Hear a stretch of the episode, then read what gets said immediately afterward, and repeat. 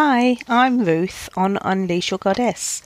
Today we hear a life journey of a roller coaster of emotions through childhood sexual abuse and life in care. We find out how to use the tools we have within and how to let go of shame, secrecy, and guilt. A big welcome to Beverley Webb. She is a speaker and recovery practitioner specializing in adults overcoming abuse, especially childhood abuse. We find out how to make a wellness self care toolbox. Let's jump straight in and chat. Hello, Beverley. Welcome today to the show. Hello. Yeah, hello. I'm looking forward to hearing your story and your life journey and what you've been through and the tools that you've used to get through and, and your message today.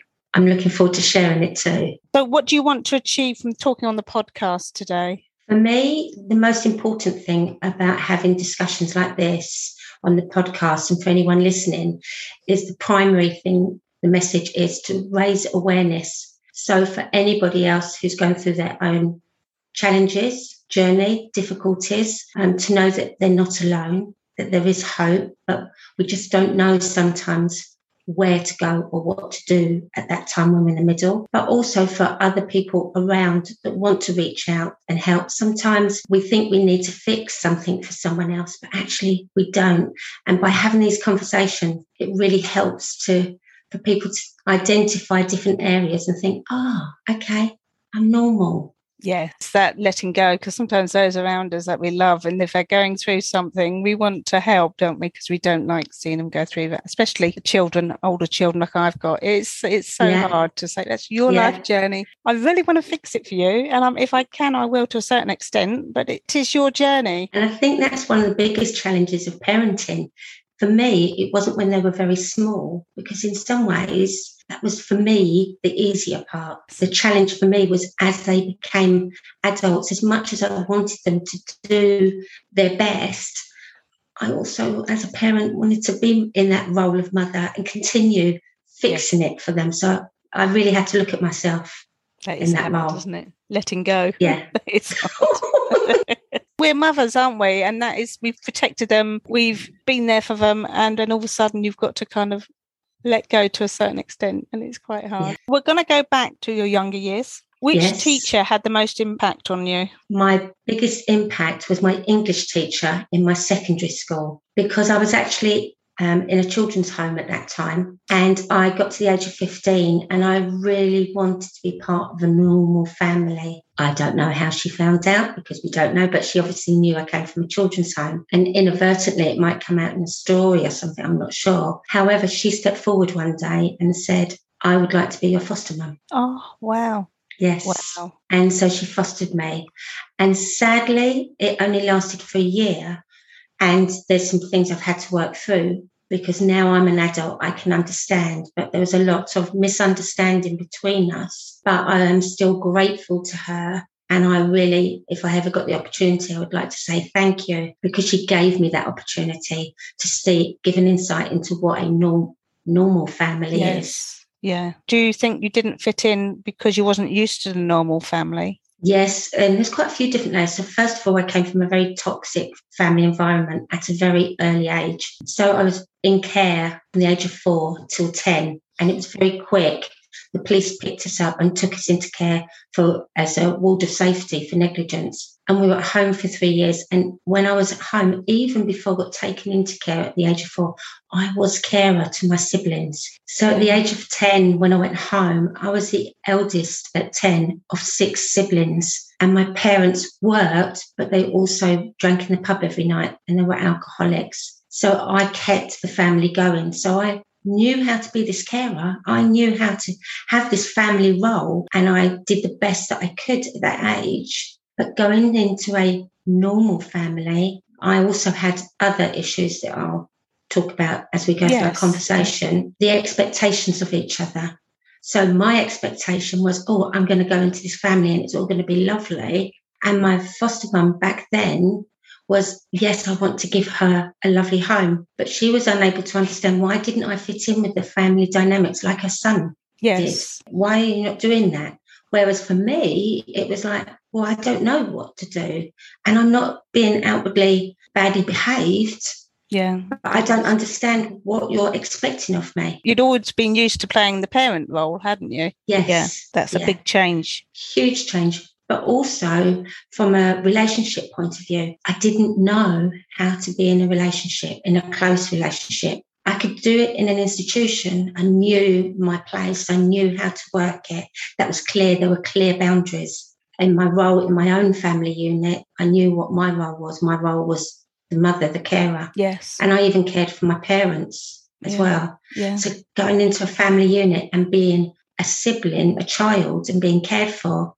Whoa. No, I can understand that. Yes, certainly. What do you think was a light bulb moment for you and the healing to start on that? And I always think of it like a tortoise. The first light bulb moment was when I was 16. So when my fostering broke down, I could have gone back into care and I did for one week as an emergency, but I also knew that I'd have to go out and be on my own. And I wanted to do it with the only support that I had at that time, which was with social services. So I was given the option to go into a hostel.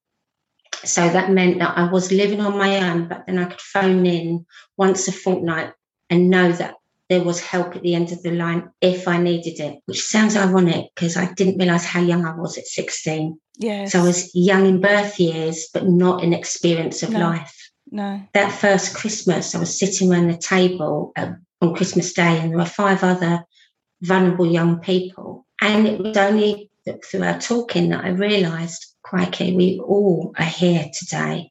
We've all had adults around us, so social workers, etc. But nobody's actually asked us what's happened to us in our life. Wow. I was a survivor, or I am a survivor of sexual abuse Yes.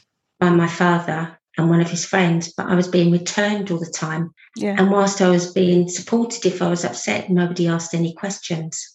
And so there and then I knew that one day when I was older, I was going to find my voice and I was going to share my experiences yes. to let all these other adults know this is what really happens. You're trying your best, but you're not actually asking us. You're not, you're not talking to us.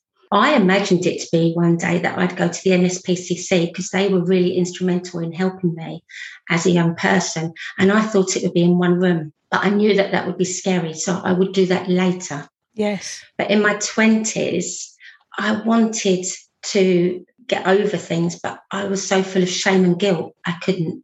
I couldn't even tell anyone that I was brought up in a children's home, let alone anything else. Yes. And it wasn't really until there were times I thought about it, but I just went back into my shell like a tortoise. You wasn't ready. Um, no, and I wore my mask and I wanted to be accepted by everybody Yes. because it's yes. 16, the messages I was receiving was because I'd been in care, the expectation of me was really low.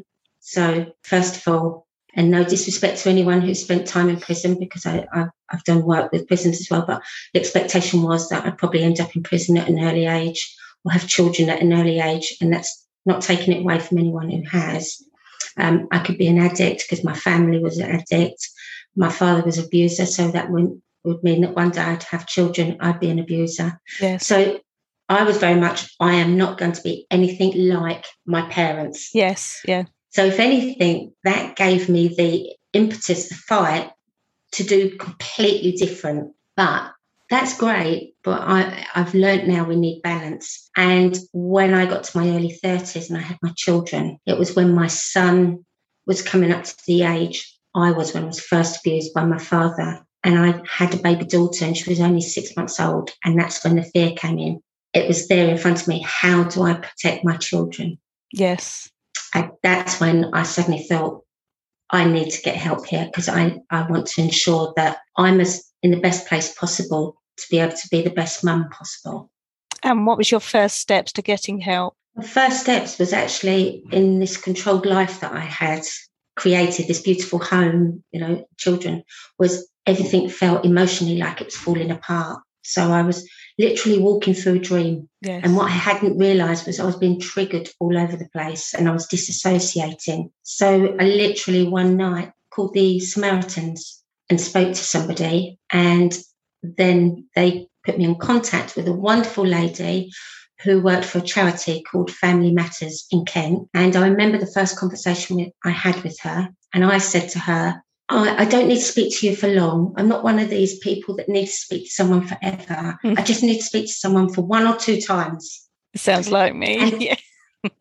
and I always say that and I share because that's so normal. We think yes. that we're, you know, there's something wrong with this. But also it was the shame and the guilt that I was carrying. I was petrified, but I also knew for my children I had to be the best person that I could be. Yeah. So that was my real turning point. Yes. Yeah. At this point, what would you say to anyone who has gone through childhood abuse? And would you like to talk more about that? The one thing I would say is, first of all, anybody listening, I won't go into lots of details. No, it will be no. an overview. Yes, and I just yeah. want to reassure anybody because obviously it can be triggering in different ways for all different people. For me, um, I will share that I was four when it, the very first time, and I still remember it there are some things you don't forget. It's like um, it's like a film, and it goes round. And even at that age, I looked up to my dad, as most young girls do. You know, he was the man I idolized. Yes. My dad kept me safe, and we were laughing. And then suddenly he took me from the kitchen into the bedroom, and it changed. And at four, it didn't feel right. Yeah. Something was wrong. And that's the hardest part there for later on but it's learning to trust your instinct. And then also going into care, again, we were being sent home and there was this push pull because society says you need to be with your mum and dad. Yeah. And if you're not with your mum and dad and you're in children's home, what have you done to be in children's home? Yeah. But I actually loved being in children's home.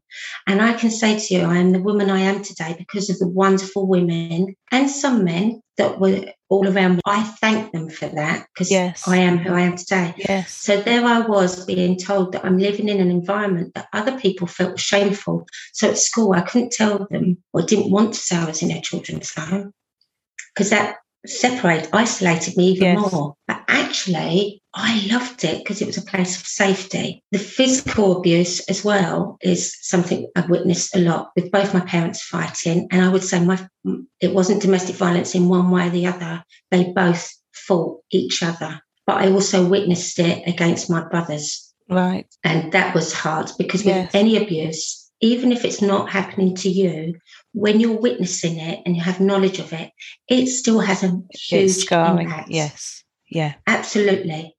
And we learn different techniques to keep safe. Yeah. So we learn to be compliant. We learn to keep quiet because, you know, different things that are done. When we do try and speak out, some adults, their reaction is out of fear. Yeah. There are lots of coping mechanisms, and sometimes you get to know what's happening. And this is going to sound shocking to some to some people. You know that if you sort of disassociate in your mind, it will stop very soon. You yes. know it will pass. Yeah. Yeah. This point, looking back as a mother, what symptoms would you be looking for in your child that that, that is going on by by a family member or anybody that your child is being abused? I'll take it the other way for a minute because okay. sometimes that can be really difficult for parents to hear at that moment because it's hard. But one of the things I always did with my children from an early age, I didn't want in any way for my experience to restrict my children, but I wanted them to know that they had an opening and about opening the conversation. So one of the things I never did, I never said to them, when you know when it's goodbye, oh, you must kiss auntie or uncle. Yes, yes. I taught my children to say goodbye and they could shake hands if they wanted to. If they wanted to hug, they could hug. But if they didn't want to, they didn't have to. They had a choice. Yes. So if they backed off and said, yeah, bye, yeah, that's fine. They've said goodbye. And they had that right for that space. Yes, yeah. So I did it that way. That's a good now, idea because sometimes I hear different discussions and it's like I don't want to say too much to my children, I'm going to ruin their childhood, etc. I'm a big believer that silence actually exacerbates the thing that we fear the most. Yes. So different scenarios to look out to because every child is different. So I wasn't outwardly, my behaviour wasn't outwardly wrong or naughty. I was very compliant. If somebody asked me to do it, I did it and I did it to my best ability. Yeah. But there were times when I would speak out if I didn't believe something was right, because I was used to being a carer. So I would sometimes come across as controlling or bossy as a young person or rude as outspoken. But other children can be what is perceived as bad behaviour. Yes. But it's what are they trying to say? But it's our body that says the biggest language. Yeah. So Yeah. when a child has a st- stomach ache, and I don't want to alarm anyone, and you know, for, but actually there's an anxiety there about something, Yeah. and it's being able to listen and enable. So, for instance, another tool I gave my children, my daughter found it very hard to talk. So I gave her a book, a diary, and some letters and envelopes, and you say you can write whatever you want in that. This is your space, Yes. Yeah. And you can put bad language in it. You can put whatever you want.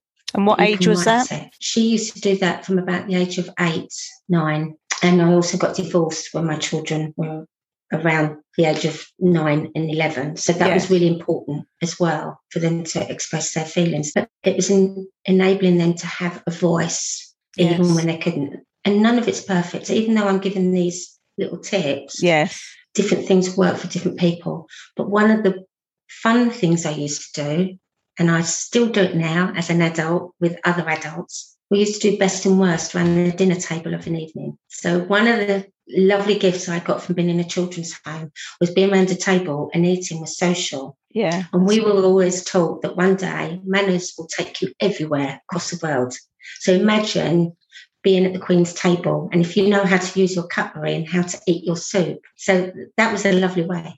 So I always used to do best and worst. And as, as I said, I still do. So I'd find out if they'd had an argument with someone for their worst. So it was there. Yes. You could yeah. open the conversation, find out what was their best. And that was a great way. There's quite a few little tips there. And if anybody has got concerns, they're more than welcome to reach out to me. Or if you've got any concerns, reach out to a charity and ask. Because we're fearful of thinking, oh, are we making something big of something? Actually, And that is it, isn't it? Yeah. That is it, isn't it? Absolutely. I know sometimes I think maybe, oh, is it, isn't it with my grandchildren? And I'll just think, oh, you know, am I looking too much into it? Yeah, it, it is hard to know and to have that balance, isn't it? Yeah. And it's okay to speak about what's right and what's wrong. As in an example, it doesn't even have to be with adults, it can be with other peers. So when one of my children was very young, and I'm not going to, one of the other children kept picking them up and they said, I don't like it. They keep picking me up. And I said, then you tell them, no, please don't pick me up. And they said, but I have. And I said, well, the second time you shout it out, I told you, don't pick me up. Yeah. And they said, but what if they do it again then? I said, well, then you go and tell someone, whether it's another friend or it's a someone in school that you trust. And see how I'm not necessarily saying adult, someone that you trust. Yes. Because sometimes we say, go to an adult, go to an adult, and we put so much into the adult. And for me, that didn't work. Yes, Whereas if no, I'd been able no. to speak to someone, anyone Yeah. that I trusted, it would have been helpful. Yeah. Did your mum know? Did you tell your mum at any point that, that it was going on? Now this this is a huge thing in recovery, and it was huge for me because I wanted to believe my mum didn't know, but I realised through counselling, coaching, survival that my mum did know, and that has been challenging. And we had a conversation as well later yes. when I was when I was pregnant with my first child, and she completely cut it off, and that She was the last time I properly spoke to her. yeah. No, that's huge as well. So, with any abuse, whether it be sexual, physical, emotional, there's always challenges anyway. Yes. As in, as children, let's think about it. When we're very young, in our formative years, up to seven, seven years old, our parents are our nurturers. We rely on them. They teach us everything. As we get from like 10 and teenage years, we start to find out who we are. And sometimes we see things in our parents that it's like, oh, actually, I, I don't agree with that. And that's in itself is a journey Yes. because, you know, we all have to do that. You know, I love you, but I don't like this. But when you're, rec- and at that time, as a teenager, I hadn't recognized, I know it sounds silly, that was being abused at that time. I didn't like no, that isn't silly. I've heard that. Yeah, And the same with myself. Yeah. You don't, you just think it's normal. it's the norm. It's the problem's me. Yes, that's right. And for me, th- there was a woman in my second children's home who sat me down one day, and I was 14, coming up 15. And this is where it's you disassociate and you have so many different personalities. I had this all going on with my dad and his friend at different times over Yeah. the years from a young age. But then in school, I was a normal girl. So, you know, at 13, I went to see Grease with a boyfriend. Yeah. and we held hands. Yeah. what I mean? And, Yeah. and had a kiss. Um, then at 14, 15, there's a kudos and he gave me a, a, a love bite on my neck. You know, I'm in children's home. I am Queen Peacock. You know, I'm strutting in. Look at me. Look at. I've got this love bite on my yeah. neck. Yes. Somebody loves me. Yeah. Okay. And what was wonderful was um, the head of the children's home didn't go mad. She took me aside that night and said to me, and a lovely lady, her name was Helen, Yes. um, very firm, very firm lady. And she said to me, Do you know the difference between sex and making love? And I was shocked. but I sat with it and because I thought, wow, she's speaking to me like an adult. I must be an adult now because I've got this love bite. But what was really fantastic, she was so honest with me and she didn't call me names. What she shared with me is when people are making love in the height of passion, they give each other love bites, but they tend to do it in places that are secret to Yeah. them. Then the biggest gift she gave to me, she spoke to me about self respect. And as a woman, we have choices. But once we give that away, we can't take it back. And we can say no to different people. What she didn't realize that was the key for me. And it was all mixed into one. Wow, I can say no. But there was also a horror as I realized what Yes. had been happening. So that was all very much rolled up into one. But the very next time my dad took me to his friend's house, I very quietly said no. And he never came near me again. Wow. Just by saying no. And I didn't even shout it, which in its way, and I'm going to say this as That well. was I had to wasn't it? unpick.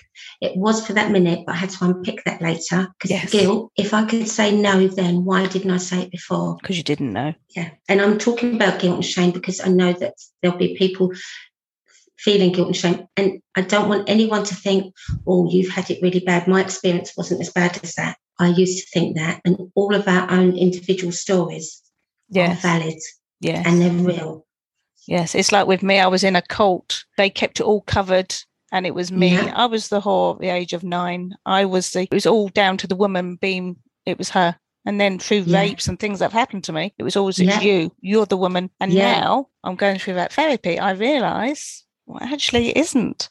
It No. not And it's really sad to say, you know, and I'll be honest here, I'm very upfront with you, and thank you for sharing yourself because it was only when I was taking part in a film for survivors of sexual abuse Yes. um, years ago that I I found out so much about cult abuse. And I'll be honest and frank, I thought that only happened in films or other countries. Yes, I yeah. never actually, not here in the UK. And even today, the sad thing is, as much as we don't want to recognise it, Yeah. it still goes on. It does. Yeah. And that's why I'm passionate about this. And that's one thing they should, in schools, they should vote some subjects, I feel. They are more. There's a Are they? documentary film. Yeah, there's a documentary film called Resilience. Right. And what it does, it's beautiful because A, it shows you the the impact of abuse into adulthood and how it can manifest itself physically into illness, but also how to speak to children about, you know, um, writing that's letters and Yes. Yeah. and I've hosted that film, but I've also hosted the Q and A panel following that documentary film several times, and I can give details about that film. I can do it in the group, but that's really interesting to see the cycle, but how it's being stopped sometimes in schools by, you know, in storytelling, not fight frightening children, no. but just saying, you know, um, it's okay. It's not nice to be hit, not Yeah. by your friends, not by another adult. So it's not pointing the finger, but it's opening that Yes. it's okay. that conversation. And I Yeah. think when they're young, young, they'll they'll talk about it more. Yeah. So we've got Childline now. And I just wish there was a Childline when I was younger. I don't know if I would have called them. We can't change that. I'm just No. grateful that we have that service for children today. And how many men and women, because that childline wasn't there, are now Absolutely. still suffering and not speaking out and not getting that help. They've probably gone from relationship to relationship when actually that has been the root of the problem. And that's exactly why I'm doing this podcast Yes, today. that's right. to That's right. show that you really aren't alone. And the worst thing is, is when we feel unable to speak about it. And please don't, you know, I couldn't have done this years ago. This no. is training, this is self care, this is self development. But I'm not expecting everyone to speak about it and come on air and, no, and speak no. it. But it's finding a voice in whatever way is right for you, whether it be through art, music, walking, finding a way to share with someone. I remember wearing my mask and on the outward side been very successful. I've been a model, you know, I've I've lived a challenging life, but also a very blessed life at times as well. It's been yes. so so worlds apart. And yet inside I was always worried that if my friends could see the real me, a real darkness inside of me, that they'd reject me like I had been rejected or yes. used and abused. And actually, that's not true at all. No. Because no. once I found my friends, a few people have stepped away. And I now am able to not take that personally, is to see like, okay, that's where they are in their yes. life. Yeah. But some of my core friends are my family. Yeah. And I think sometimes when you start to be your authentic self, and to speak out when the right people will be around you and then friends wasn't really worth being in your life anyway at that yeah. time. And people come in and out of your life for a reason. Oh, That's absolutely. What, that, that is what I tell myself. Yeah. Absolutely. Yeah. And also it's learning about the environments that we create around us. And when I used to hear that, we create, you know, what we create is what we live in. And I, that used to be quite triggering for me because I used to think, I don't know what what's different what what do i need to do to stop these things happening yes but it was through that self development i realized that until i was able to look at me and start looking after me and nurturing me yes. and being me and not afraid to be me that the environments i was in i was actually trying to be someone that the others wanted me to be yes that should yeah expectation of others. That's right yeah. I think as we get help and go through the counselling because i thought oh it's going to take it all away but it doesn't. It just is a whisper instead of always there in your head. It's easier to deal with. For yes. someone that wants to take that first step and talk to somebody and get help now some people can't afford counselling they can't afford the therapies what would you say? What's that first step for them to take? Well the first step is always the hardest but it's also the best is what i say so, first of all, take away the finance at the moment because finance is a, a big thing. Been there myself. You can always speak to the Samaritans. That's one place. And they're great because they're there in the middle of the night because often it's the middle of the night when you can't sleep yes. and it's dark and if the world has stopped. That sometimes is the time that you fear, but also becomes a cocoon to enable you to do that. So that's one place. There are various different charities, and if anyone's got any questions, they can private message you or private message me. That's really not a problem through the Facebook groups. Can you give your website? information I will give mine. Okay? Yeah, mine is Step Forward, and there's a reason why I'm Step Forward because we look at where you are today as an adult and taking that first step forward with your right foot, no matter how small, is the beginning of your healing, of yes. being you. When people come through to me, they get a half hour free call.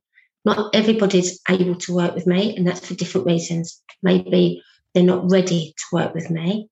However, I am able to refer them to someone. So the one thing I ask them is after we've had the call and we touch base a few days later, if for any reason they, they're not ready to work with me in whatever way, be honest. And the reason for that is I'm not going to take it personally. Yes. But I I can maybe refer you to someone else for where you are ready. Which so is for great. Me, yeah. So for me, I work with a lot of clients that want to be able to go forward and they are, but we're looking at their physical health first of all. Yeah. And we're looking at their grounding techniques so that they have the tools. Then we're looking at what's happening mentally, but I say neurologically, because it's not just in our head, it's something that's actually yes. happening in our brains. And I help my clients to understand you're normal, your body's trying to keep you safe. That's right. And then when they're ready, then we look at the emotional side. But on the emotional side, it's not to take you back to each and every experience because personally, I believe that's re traumatizing. Yes. I know it was for me. Yeah. And it, it didn't actually help me. But by going back and being able to celebrate your strengths and see what you did to keep you safe, but then learning to be vulnerable and balance. and learning. Self care sounds so simple, but it's not that simple if you've never been nurtured yeah. and loved. And I think for some as well, talking about it, maybe they want to talk about that because they've never talked to anybody. And that is a way of letting go and releasing as well. Absolutely. And that's where, uh, so I'm not a counsellor, I'm a recovery practitioner. So I use coaching. I border on it. But for those people that have the need to be a counsellor, they will work with a counsellor yes. sometimes before, during, or after. Yes. So it all depends. Everybody's journey is a different place. And that's why a step forward, I'm called the step forward practice. Okay. So, or step forward to have a voice is what I am on Instagram and YouTube. And what's your website address? It's stepforward.co.uk. What I'm doing yeah. at the moment, I'm rebuilding the website and I'm going to have a page, your information for any therapies yes. so they can put it on there. Yeah. Wonderful thing is about, I say the wonderful thing because we need to celebrate because we can come through from trauma. Okay. And I'm saying that I'm not going to hide from that because it's a very dark place to be on your own. And it's lovely to be able to see, a bit like the Wizard of Oz, there is a yellow brick road and yes. we can get there. And we have the answers in ourselves, but we just don't know for whatever reason. And that's the messages we've received. Being able to celebrate who we are is vital. And there's one thing I say to everybody, and I'm going to say it to you as well yes, now, yes. but without putting you on the spot when we talk about self care, it's about nurturing ourselves, which can be challenging. So I like to think about one thing you do for yourself every day that makes you feel loved and nurtured. And I'm not talking about anything big. I'm talking about one so thing. Myself, I struggle with that, and I'm just going through that because I've always taken care of everybody, cared for them. I've always been there for everybody else. It's only been since I lost my parents four weeks apart, about four or oh. five years ago, and I cared Ouch. for them. So it's only been yes. since then that I've like, right, now I'm going to stop caring for everyone else, my children, partner, yes, but everyone else, I'm going to take care of me. And I found it so hard. It is. It is so, so hard. I would rather take care of everybody else. Yep. It and is. that's that's your coping mechanism. Yes. Okay. So think of the being on an aeroplane Yes. And you, you oxygen masks, and you're always told to put yours on first before you help any, anyone else. Remember, actually sitting there, I'm going to put it on my children first. Of course I am. yes. But I understand now yes. because if I put my oxygen mask on my children first and then I can get my own on, how can I help them if they need additional support? Yes. Whereas if I put my oxygen mask on first, then I can put their mask on then I can continue to support them. But if this person needs help, I can help them. If that person needs help, I can help the whole aeroplane if I want to. Yes. But I need to be able to look after myself. Yeah, I'm just so realizing that. and thank you for your it's honesty hard. because it I asked that question. It is very hard. And the one thing I do for myself, and it's the one thing that even if you're having a duvet day, even if you're really not well, that I still do is I clean my teeth. And every time I clean my teeth, I now am able to look in the mirror and see that I'm loving myself and nurturing myself. Because going to the dentist is a whole other story, and that is hugely triggering for me. But that's a that's for another day. So for some people, and again, we all have different triggers. For some people, it could be brushing your hair, but feeling the brush going through on your head and just feeling how it makes you feel in your heart. It could be having a cup of tea or coffee, but making sure that you're sitting there and you're really thinking about that tea or coffee, giving yourself those few minutes before you start the day. Yes, that's powerful. It's just um, pigeon steps, isn't it? just take them small Absolutely. steps, small things. Yeah. And what's right for you? I am learning. What's I'm learning to say no. i have learned so much over the last couple of years. And it's only yeah. been the last couple of years, and I'm 52. I'm 57, and I'm still yeah. learning. Yeah, every day. There's something also that I do like to share because I, you know, do this my role because I'm passionate about it. So yes, I'm a professional and I'm a recovery practitioner. Clients come to me for different reasons. So first of all, they may come to me because they've been referred to me uh, the Chrysalis Effect, which is a recovery program from chronic fatigue, fibromyalgia, ME. I'm also um, a, a, certificated chronic pain practitioner. but I'm studying for my further certification. But I've got the trauma underneath. So that's why I work with the relationship issues yes. and area. But to do that, I always think of it, we have an emotional cup. And at one time, I was at the bottom of my cup yes. and there was nothing in it. So with self care, I've learned to fill my cup up. Now, some days it'll go down and sometimes it'll go up and it needs to be refilled. So I can't do what I do without refilling my cup. This summer, I took this summer off. I had some major changes last year during lockdown, etc. So I did step back, reduced my client intake for a couple of months and worked a minimum, and then touched in with my own sessions and one to one work so that I was hearing my voice and working with someone. Yes. So it's ongoing. But it wasn't because I didn't decide to do that because I was on the floor. I did that because my cup was going lower and I was like, whoa, I need to just check in with myself. Yes, yes. It's being kind to yourself, isn't it? And mm. that's what I always run, run, run, work, work, work, work, work, work, work. To in the end, my body's gone, no, crash. And now yeah. I'm having to take, stop and take that time. And it's at the start, I was like, no, because I'm used to two or three businesses at once and always yes. on the go.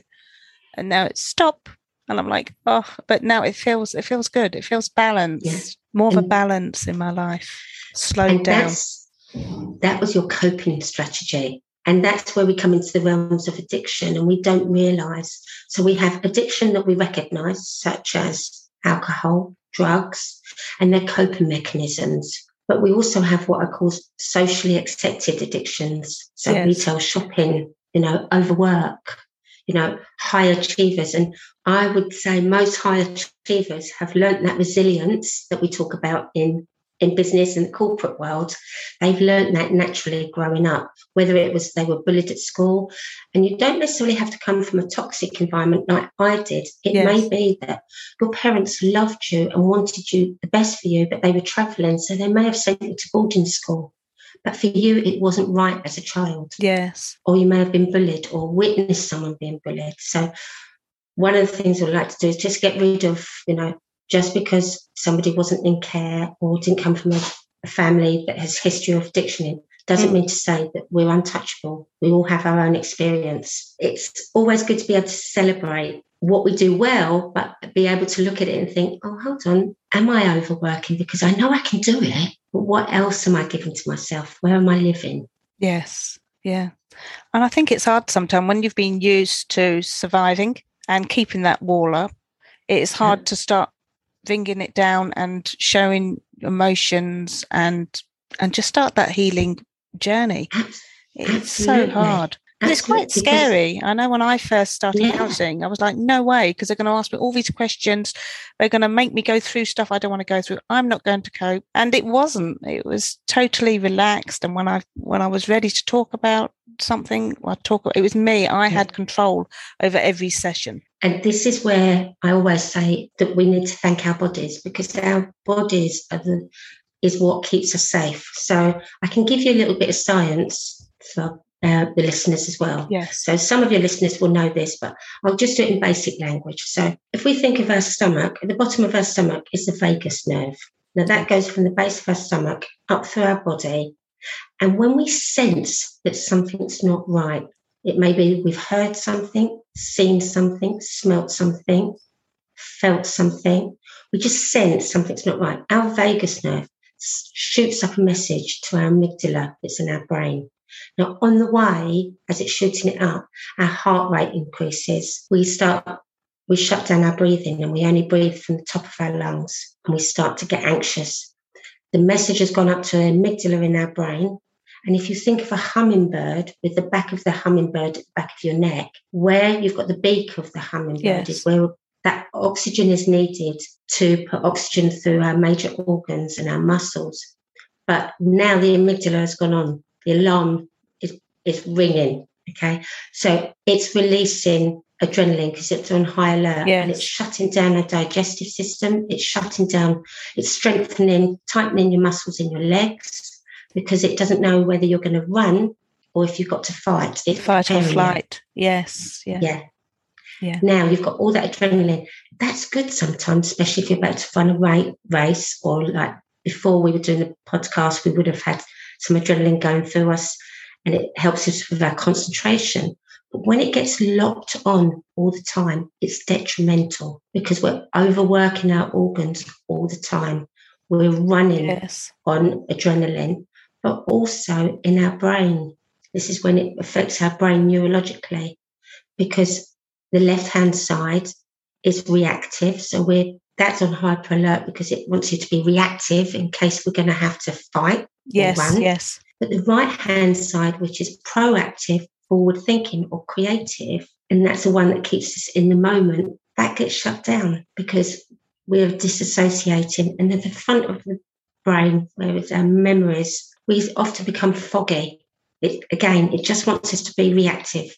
Yes. So I'm giving you a, an analogy. No, that's that's interesting. I think because I, I mean, I'm talking for myself and a lot of the listeners that will be listening today that have been through abusive relationships and physical and mentally. I think, mm. and I was just saying to my my partner yesterday how and to the counsellor yesterday how I'm living in that all the time, that fight and flight. I'm living yes. in that stress. My body is in stress.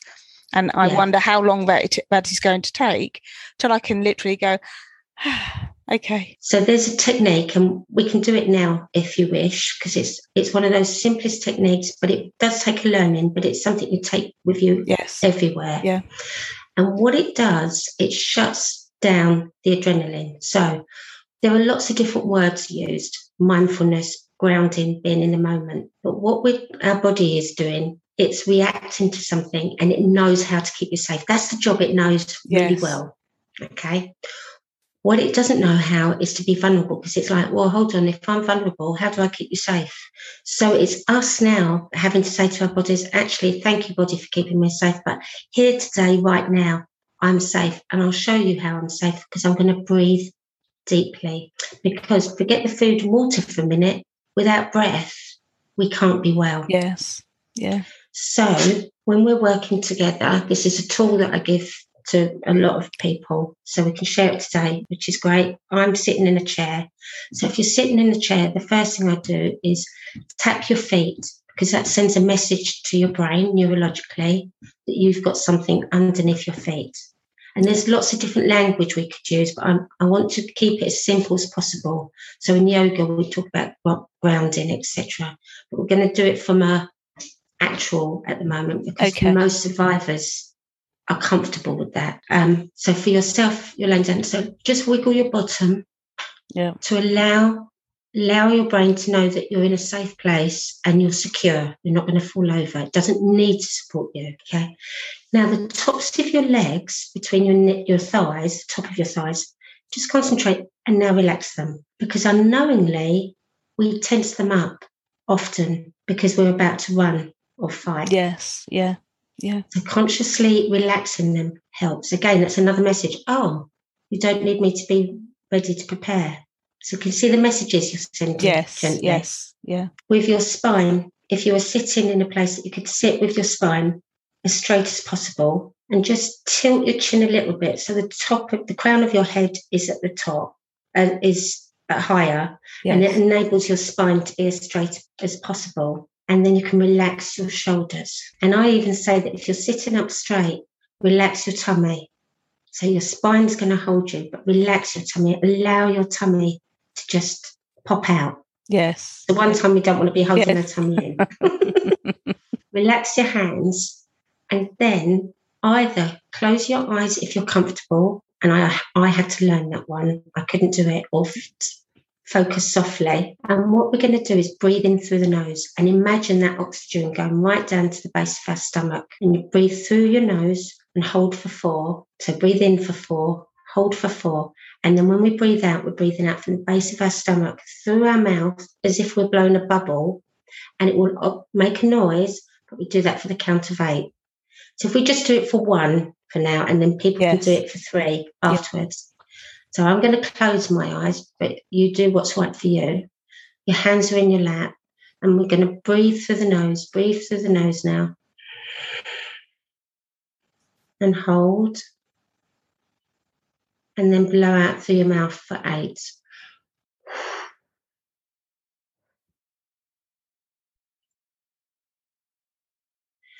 So you can continue doing that if you want.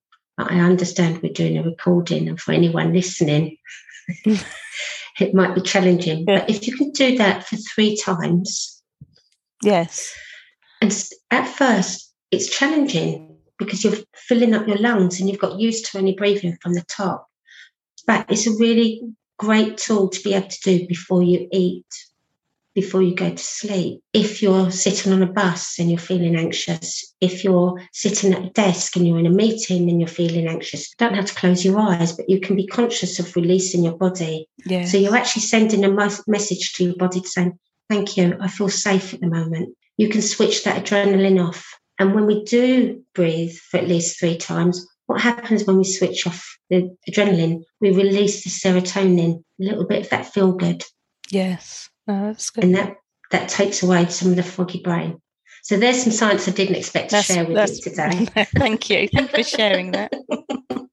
Clears the vein. So I just did it a couple of times and it's just like, yeah, no, that, that does work. But it takes a learning. Yes. Thank you for sharing that. My pleasure. How did you become a speaker and recovery practitioner? it's really ironic. I'm a very big believer that things happen in life.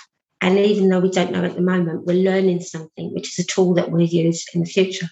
So there was a time when I was growing up that um, in my 20s that I actually became a model, reluctant model. Um, I was very successful and I had a very good career from it. But that gave me, as nervous as I was, it helped give me the career to be in front of people. I've always been someone that's wanted to enable others, support others. I've always done that. And even though I didn't outwardly tell people that I was a survivor of abuse, I did support others and I'd actually help steer them. You know, if I, I wouldn't try and fix them, but I'd say, what support have you got? Do you need some information? So I'd do that in the background. And it was only when I started, as I said, in my early 30s, getting my recovery that I wanted to find out more for myself. There wasn't a lot of information around.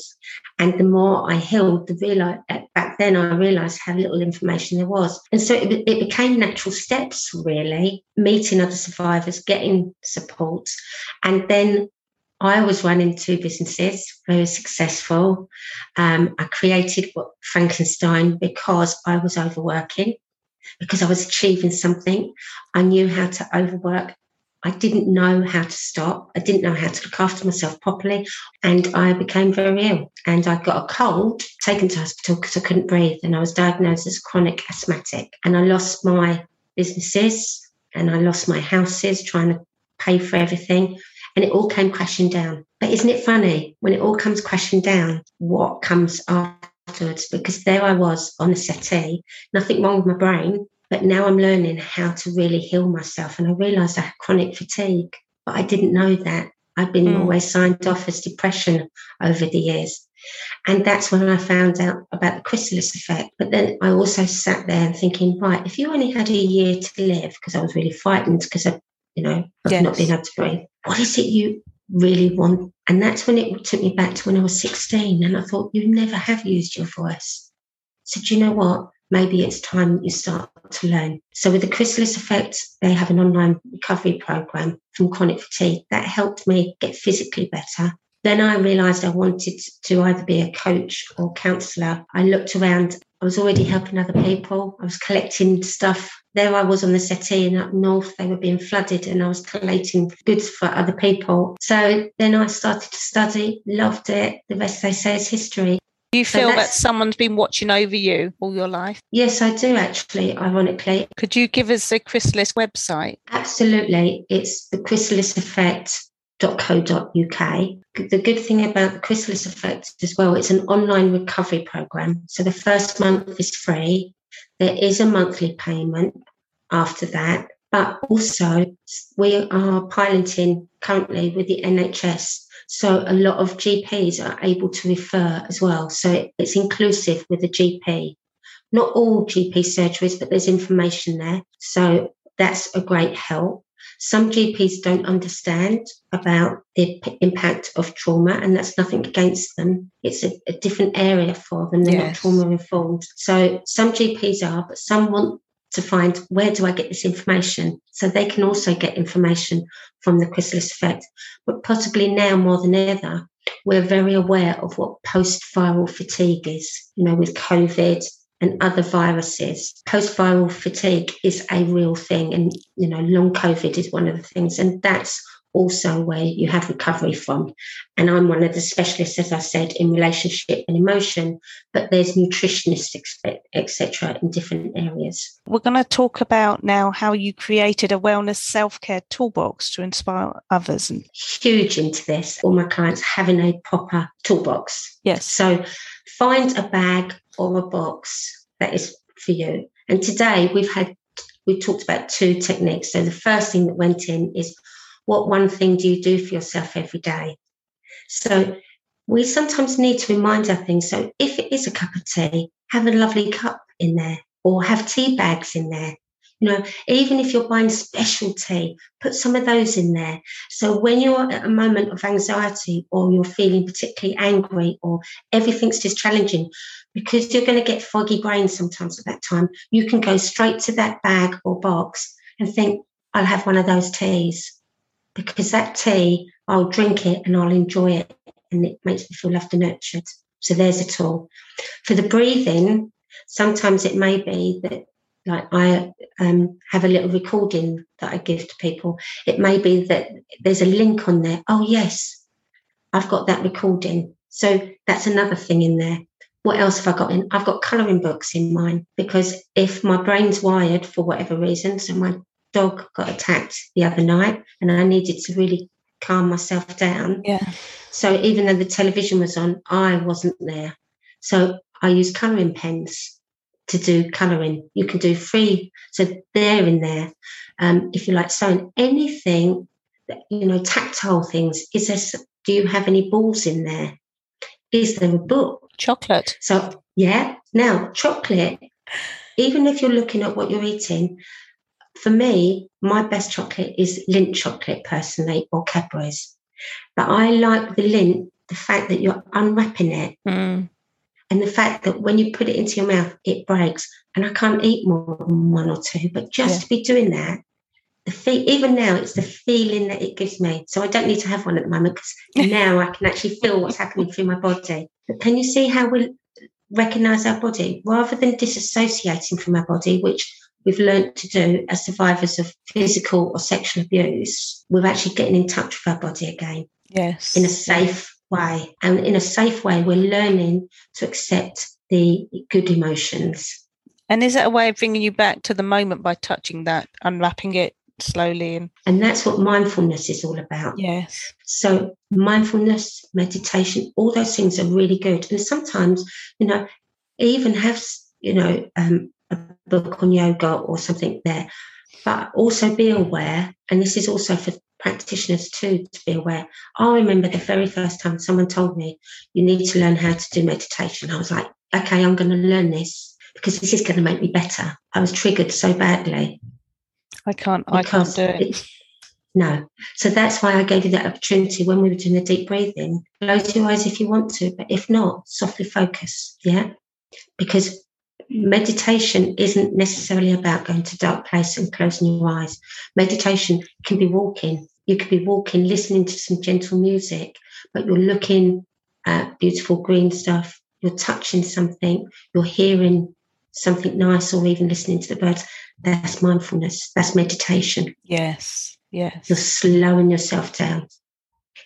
And that is what I've always said, even though I'm doing my art or just something where it's slowing me down even I've got meditation music on in the background and I'm doing something that is just, and I think that is the way I meditate because I can't sit there and, and off I go.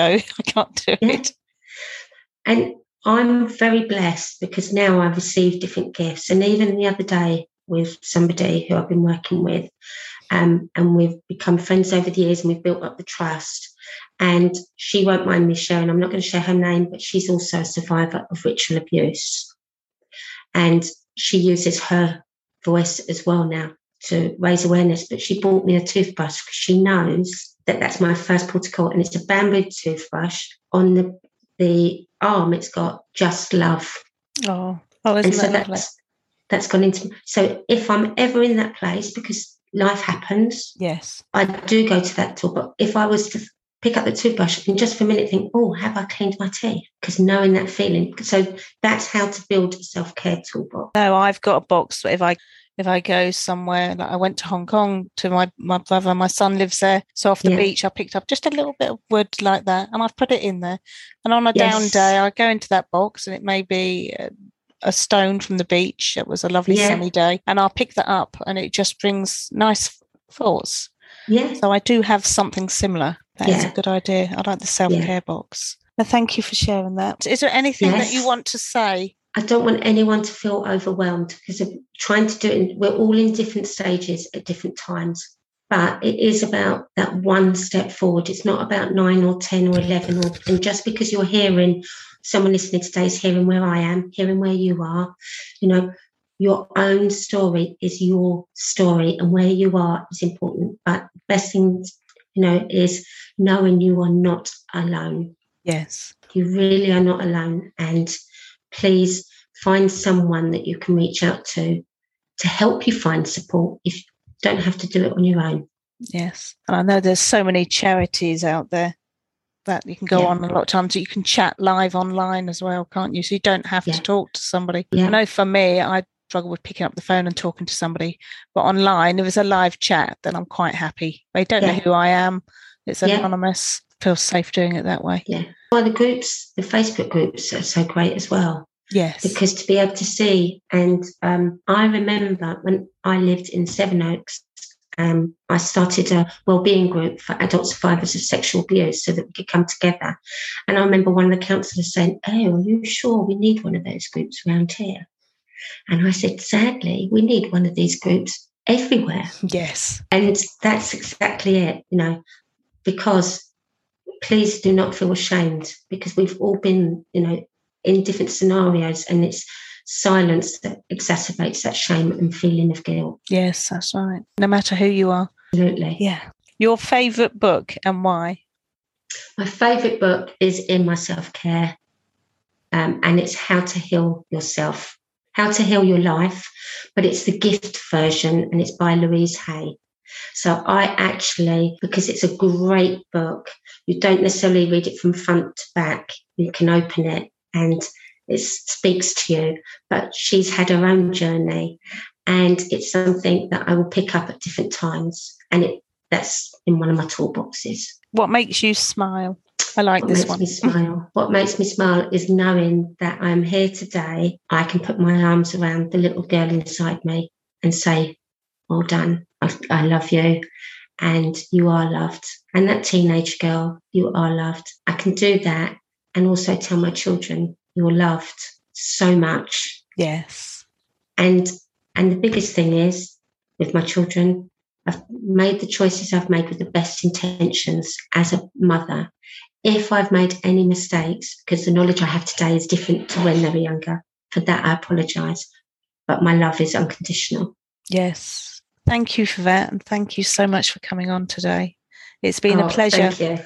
It, it really Thank you. It's has. been a pleasure as well because we didn't know what was going to happen. No, Your questions have been amazing, Ruth, and thank you. thank you. Thank you. You've been amazing too. Yeah. Thank you. And for anyone listening, you know, I hope today has given them some inspiration today. And remember, what's that one thing that makes you feel loved and nurtured? Yes, that's right. That's a lovely note to end on. Have a lovely day. You Thank too. you, Ruth. Thank you. What a great chat with so many tips on healing ourselves. Powerful. So powerful. You can find the recovery course and books and charities Beverley talked about on our website unleashyourgoddess.co.uk. Thank you to our listeners for coming on today to listen. It was an amazing chat. I really enjoyed it and I'm sure you listeners did too. We need to trust our gut feelings and learn to say no. Thank you again, Beverley, for coming on and giving of your time to come and talk to us. See you on our next show. See you there.